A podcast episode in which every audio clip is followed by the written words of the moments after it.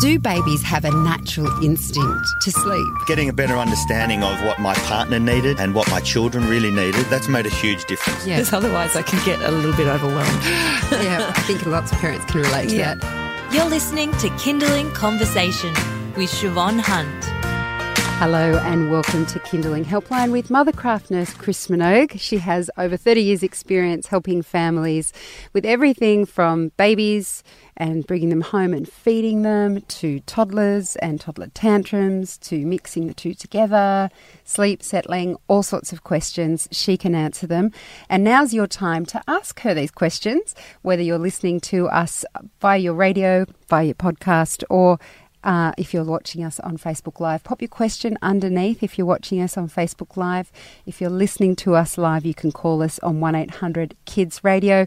If you're listening to us after we've gone live to air, you can always send us an email at conversation at kinderling.com.au. Now, let's start with a phone call. Chris, this comes from Kim. She's on the line. She has an 11 month old. And Chris, you answered a question from Fiona last week about nap times for babies as they between the 10 and 12 months range. Yep. And Kim, bless her soul, has called back to ask some follow on questions. How are you, Kim? Good, thank you. How are you? Good, thank you. Tell us what you wanted to ask um, Chris. So I had just two follow-up questions. It was Sure. very useful information. Thank you very much. I've been meaning to ring and ask that question for weeks and haven't really timed it very well, so that was good. Um, the first question is about that early nap, the first nap of the day. You suggested that that should be shorter and the second one be longer, Longer. if Yep. at all possible. Yep. What's the what's the rationale behind that? Are you able to? So if a explain that? baby takes a longer first sleep, so say they sleep from 9 till 11, you know, and has a nice, decent, and then at uh, 9 till 11, so at 2 o'clock they sleep for an hour, that still works. But when you go to blend it to one sleep, when you move that 9 till 10, then they'll sleep from 10 till 12, but they won't take a later afternoon sleep. So it might mean that they're up from 12 o'clock in the afternoon and they'll be so overtired. So it's much easier to move a sleep forward than it is to move it backwards when reducing to one sleep. So All right, that's that why. So as that little sleep, you know, in the morning, as he doesn't need that when he gets up closer to 14 months, he'll just stay up longer through more evenly. So he might stay up for five hours and go to bed at 11.30 and sleep till 2. And then he's only got five hours till he goes to bed. Whereas if he does the first big sleep from where he used to do it at nine, he can only make it to 10. Once he gets up at 12, he won't go back down to sleep for you again later in the afternoon. Yeah, Yeah. no problem. Yeah. We've um he's been having a few early wakes and I was wondering if maybe because he can tend to do an hour and a half in the morning Yeah. if I let him, Yeah. whether that might be contributing to him waking up a bit earlier as well. Okay, it can do, but they'd have to sleep an awful lot of time. So they'd have to sleep an hour and a half in the morning and almost like two to two and a half hours in the afternoon. So if in the overall pattern he gets about three to three and a half hours of sleep, even if he did an hour and a half in the morning, an hour and a half in the afternoon, that'd be okay. And it wouldn't be affecting his night sleep. But a baby who might be getting still, you know, closer to five hours in the day, that may affect his night sleep. So I think the early wake ups are probably more due to um, it being lighter in the morning at the moment till we do daylight saving. Um, and it could be just his natural waking pattern and what we do with that, not in relation to what happens to him in the day. No problem. Yeah. So the second follow up question Yeah. was just the awake time before bed. Yes. My little boy is a has always been a great self settler. I've been very lucky Yep. with that. Um, but we go through periods where he just refuses to self settle Yep. at bedtime. He'll still self settle during the day, no problem. Yeah. And look, just it's in probably the all evening. range of things, teeth and everything. But what should that awake time be? So I can Feel like? eliminate that as the issue. Okay, so in this group between the 10 and 12 month window, I think it would be roughly about three and a half hours. So if he's getting up at 3.30, he's going to be tired somewhere between that 6.30 and 7 o'clock window. All right. Yeah. Perfect. So Well, generally I'll about that work on and a half hours. All right. Good. Brilliant. Thanks, Kim. Thanks, Kim. Good Thanks luck. very much. Thank you. Bye. Thank you. See you later. Our next question comes from Amy, who's watching on Facebook Live. Hello, Amy. she has a 10 week old who is a full on catnapper. She wakes every 45 minutes. You can bet on that timing. She probably times at 45 minutes each go. Should I try to get her to resettle herself or anticipate the wake up and go in at 40 minutes to help her link the cycles? I should say these cat naps are for day sleeps. We get longer stretches at night. So that does sound typical of a 10 week old baby that they start waking up at the 45 minute cycle and they're much more alert and aware, so they start looking around and fully wake themselves up. So, both of the approaches that you've suggested here can work for you. And what I would do is use both of them in helping her to go back to sleep. So, for a couple of days, at about 40 minutes, I might go in there and put my hand on her and just gently shush and rock her and see if you can push her through that cycle. And if over three days that works and she joins the cycles together, then I'd start to give her a chance to see if she can push through herself. So the next couple of days, I'd just hang on and hold my breath and see if she can link them together because she's had a couple of days of linking the cycles together. If that doesn't work and she still wakes at 45 minutes, then I think we've got to do all the normal things that we would do. So she wakes up at 45 minutes, just wait and listen for a minute or two, see what she's doing. So if it's a whinge, she might go back to sleep. If it moves more into an active cry, I'd put my hand on her and give her some soothing rocks or pats, depends whether you're a rock or a patter. I'd be shushing her, and if that wasn't working over a few minutes, I would even at 10 weeks, I would pick her up, give her a cuddle, calm her right down, but I would put her back in her bed. So I think the difference is I wouldn't assume that after 45 minutes she'd had enough. I would work with her for another 20 minutes or half an hour, depending on the baby and whether they're crying or not crying and and I would try and get her back to sleep. So where you're about to move into a real learning phase about those 45 minute cycles. It really hits home around 12 weeks, but if you stick with it and resettle for at least two of them, I think in the long term you're going to have a much better sleeper. Brilliant. Well, good luck with that, Amy. We now have a phone call from Bryony. It's a question about dummies and settling. Hi, Bryony. How are you? I'm very well, thanks, Siobhan. Thanks very much for taking the question. No worries. Um, um, about six weeks ago, I called up about uh, cat napping um, Yep. when my baby was 15 weeks. Yep. Um, and I took um, your advice, and uh, for about two weeks we had a good we had a good run. I was having success resettling. Um, after that time, I think the four month regression came about, and um, unfortunately, it all went out the window. Um, and we've now gotten to a stage where um, his uh, nighttime sleep as well as his daytime sleep has really quite fallen apart. So he's waking up about Oh. six, six plus times a night. Oh no. yeah, That's really fallen apart. Yeah, he's he's tired all the time, and so am I. Um, but um, what I've realised is I admitted to I admitted to tell you at that time was that um, I was using the dummy to resettle him. Um, Okay. and yeah, Which so is I not a bad thing, it's just how we use it. So Yeah, we so- have to work out whether the dummy's the problem or the baby's the problem. You know, as in, is that the question about the dummy? Yeah. So what the question is is Yeah. that um, I've actually um, stopped using the dummy. Okay. Um, I, I originally did. The, I sort of did the gradual. Um, Yeah, that's right. And then, Yeah. and then and that I did that for a few days, and then today we've said okay, no more dummy, and um, he's gone to sleep for two of his naps with no dummy. Good Sleep work. right now, okay, good boy. Um, but um, what I'm wondering about is this evening what we do with the nursing because he does nurse approximately twice a night. Yeah. So I'm not sure how that works in with helping him to sleep without the dummy. As in, how do you get him to self settle without feeding to sleep? No, I, as in um, because he's five months, I would continue nursing him, um, and I normally put him back down asleep after he's had his feed. Yeah, that's but I right. Yeah. Yeah. So what you have to up- do is make the distinction between when you nurse him and him going to sleep.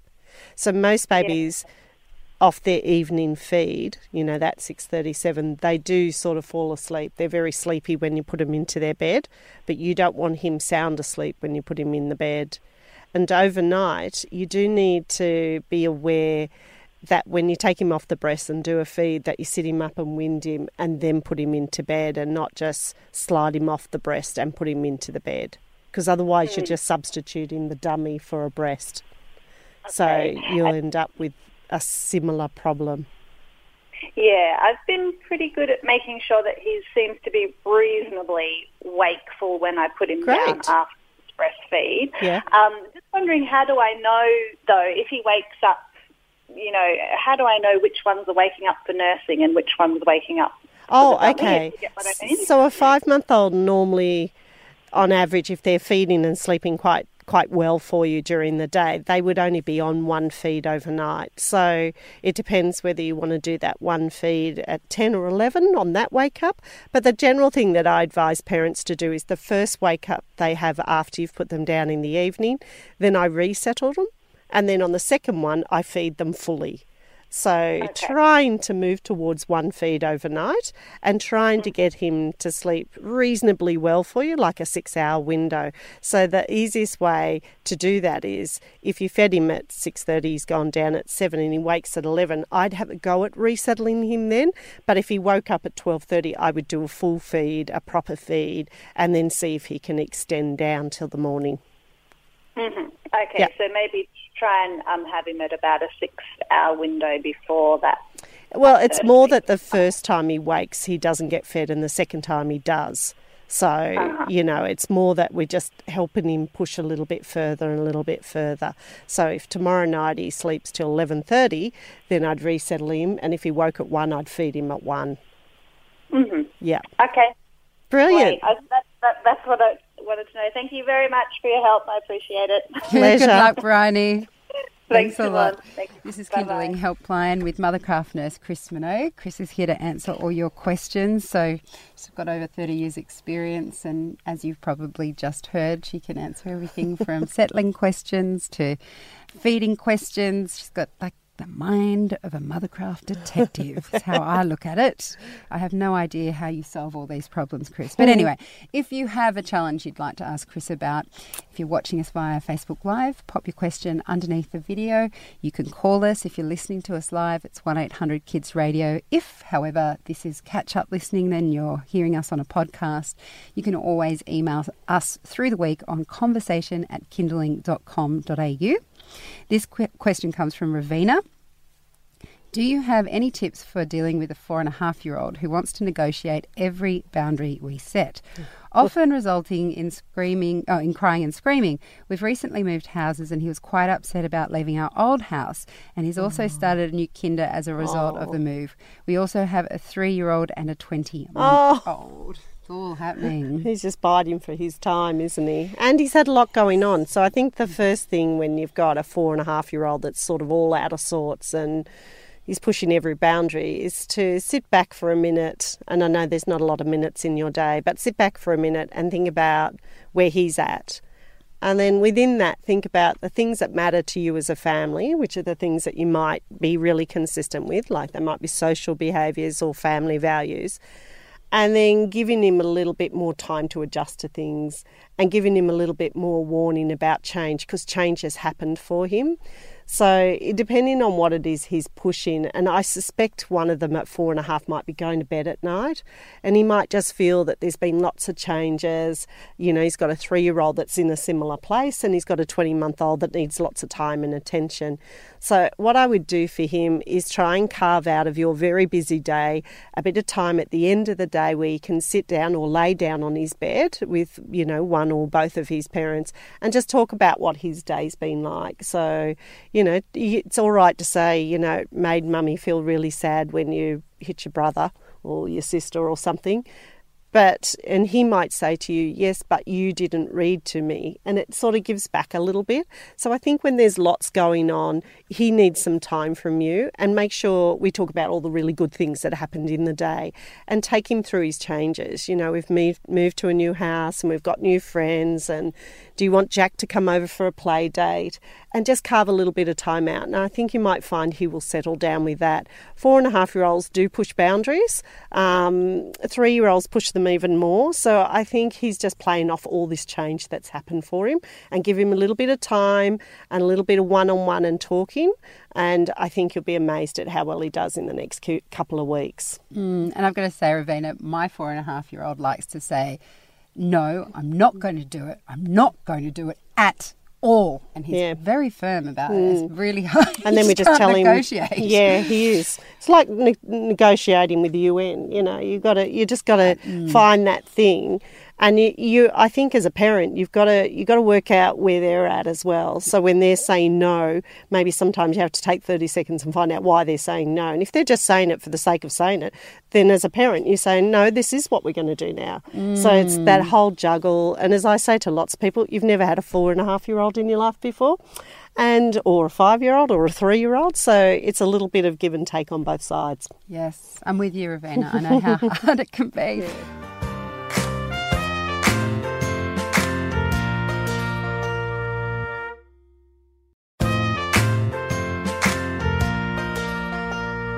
Connie has um, three-year-old granddaughter refuses to poop in the potty. We've had Yep. heard about this before. Yeah. She pees okay, but always goes and hides when she has to poop. Yep.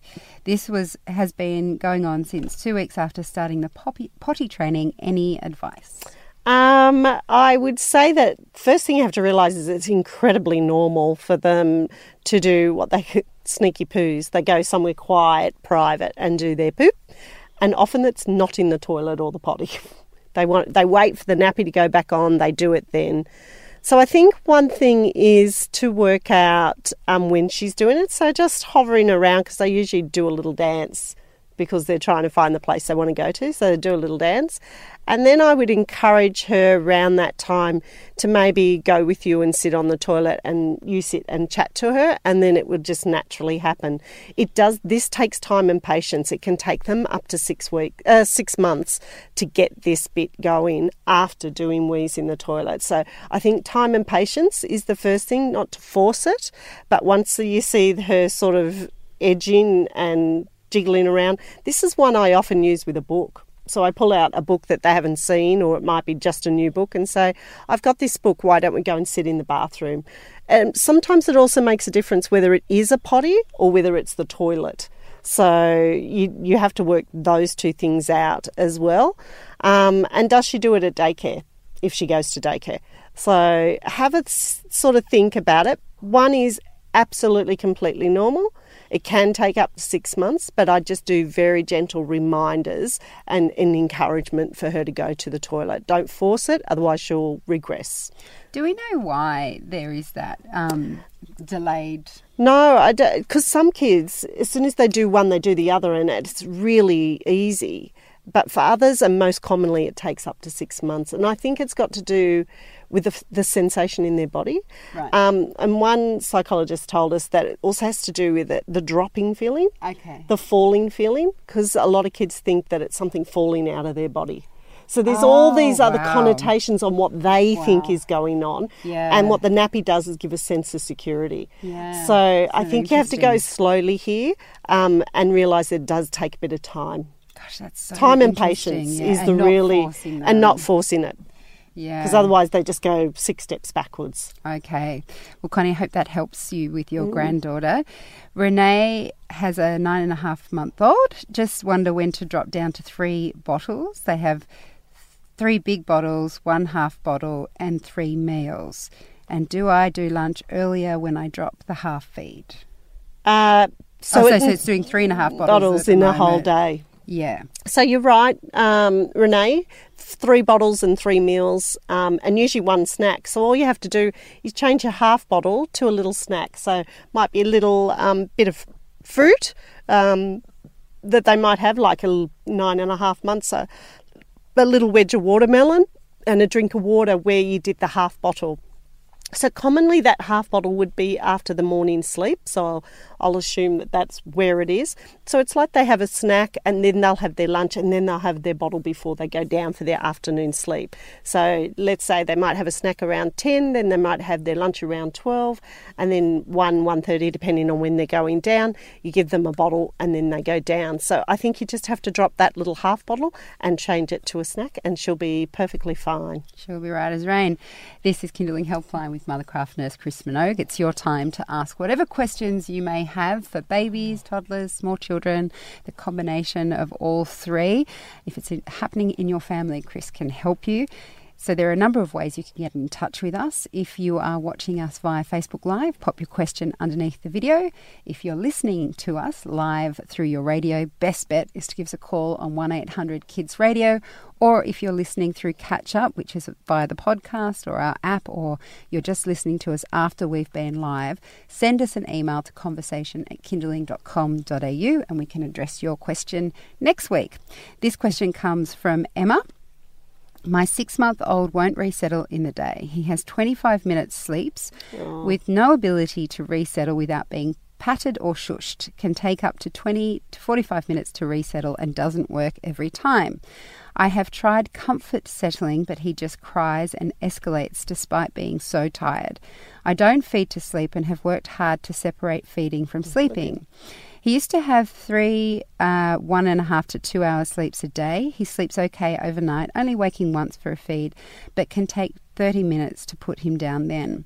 Oh. This has been worse since starting daycare, daycare three weeks ago, two days a week.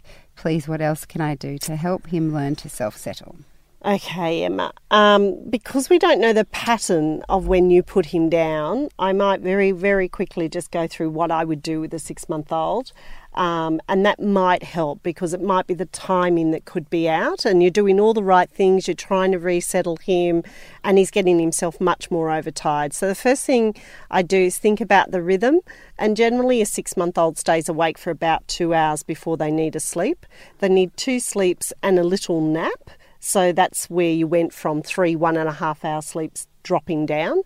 So I think he should have at least two sleeps of about an hour and a half and one little nap of about 20 minutes. So if we looked at it that way, he's at least doing one of the naps. Um, and I think your resettling and the resettling time that you're giving him is right. So the first thing is I'd look at the timing, get the timing back on track. I think you're shushing and patting, as long as you're consistent within those sleep windows, one in the morning and one in the afternoon, that would be good and consistent. And I think the second thing that's playing a big part on this is he started daycare and he's probably really overtired because he gets overstimulated and he's not sleeping well there and it's just having this knock on effect. So, on the days that he's not at daycare, which is five days a week, he's just trying to get back into the rhythm and trying to get the girls at daycare to help you with that rhythm also. So, I think that in in terms of where you're at, he's doing the right thing. I'd probably pat and shush him for about 20 minutes, 15 minutes, depending on the cry and what he's up to. And I think with time it'll come back. The only thing that's a bit different is the 30 minutes it takes to get him to, to go back down after a night feed because most babies are just feeding and they just go back to sleep. So I suspect he's very overtired.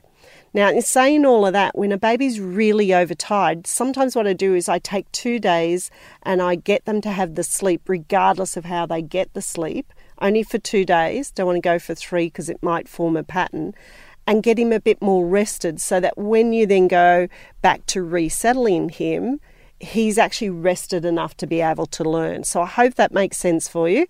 So think about your pattern, think about the timing, get the timing right that you think suits him.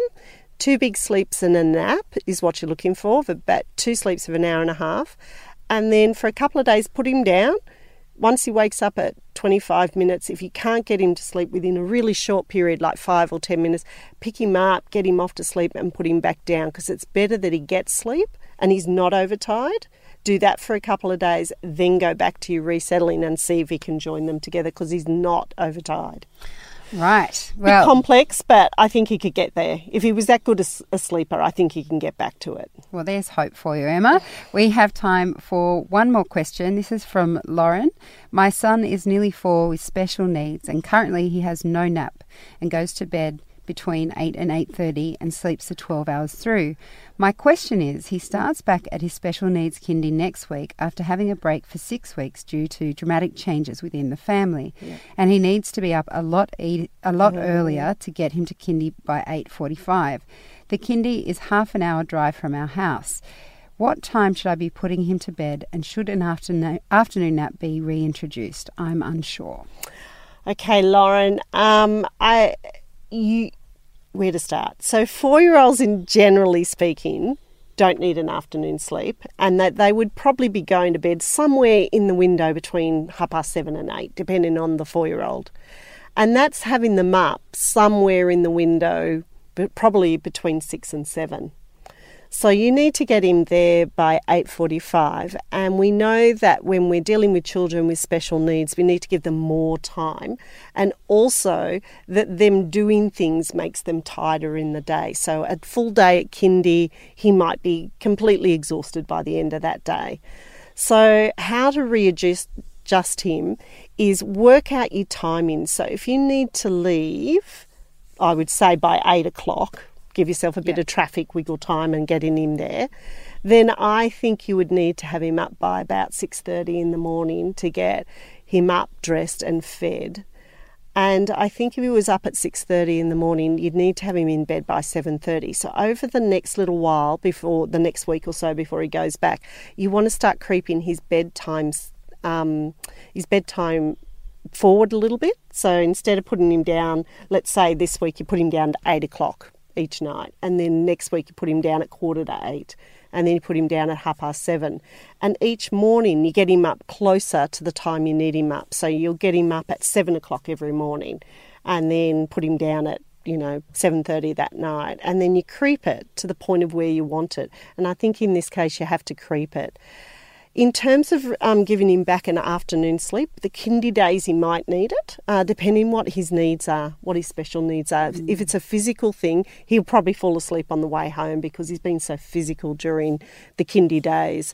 But generally speaking, four-year-olds don't have an afternoon sleep generally. And um, if I, I don't know if this would apply to you at all, Lauren. Because we don't know what the situation is for your little boy. But my girlfriend, I know, um, has a son on the autism spectrum, and she finds it really hard to get him settled at night. It's really hard to get him to Yeah. sleep. And um, the only thing that I have to offer this conversation is uh, to suggest you have a go with our um, meditation Yeah. nighttime app because this is um, stories that have been developed especially for children to listen to and help them calm down Yeah. and help them go to sleep. We've got two seasons. So the first season's about all these adventures. The second season is all about animals. So he might enjoy it. You might enjoy it. It may help get that sleep Mm. Yeah. time earlier if if you need an extra help Yeah. getting him to settle. But um, yeah, please feel free to give us a call any way we can help, Lauren. We'd love to. Yeah. So uh, even if you get the chance to give us a call, maybe next Monday if you need an extra hand. Hmm. But uh, unfortunately, that is all we have time for today. Thank you so much, everyone, for your questions. Um, if we didn't get to your question today, we'll be answering your questions on Monday on the public holiday. So please keep an eye out for the Kinderling Conversation podcast for that episode. It will be available at midday next Monday. Chris, as always, thank you so much for your time. It's always a pleasure. You can get in touch with your questions during the week by emailing us at conversation at kinderling.com.au. And don't forget that all of Chris's advice from Kinderling Helpline is available for free on the Kinderling app under Stuff for Grown-ups. You've been listening to Kinderling Conversation. If you enjoyed it, there's plenty more where that came from. Find other stories and interviews at our website. Just head to kinderling.com.au.